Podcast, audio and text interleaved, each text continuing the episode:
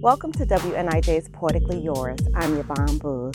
Poetically Yours showcases poems by Northern Illinois poets. This next poem is by Bear Wolf. It's called Wake Up Call. Blue horizons are just the beginning. Blue may have won, but America is still lost. The cost of living is making a killing. Rampant racism still races through our veins. The stains of red rain still flood the unfortunate. True equality is still being pushed to the back of this bipartisan party bus, but ain't nobody gonna be able to stop us if we actually learn how to work together. This division crap has got to go, for this victory is hollow if this is all we have to show for it. If we are truly going to rise, then we have to be wise enough to recognize that we have to rise above this entire manifest destiny white privilege mess.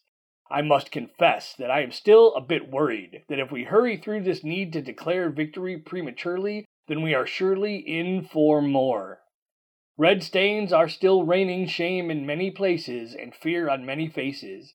If we are truly going to recover, then we need to rediscover each other.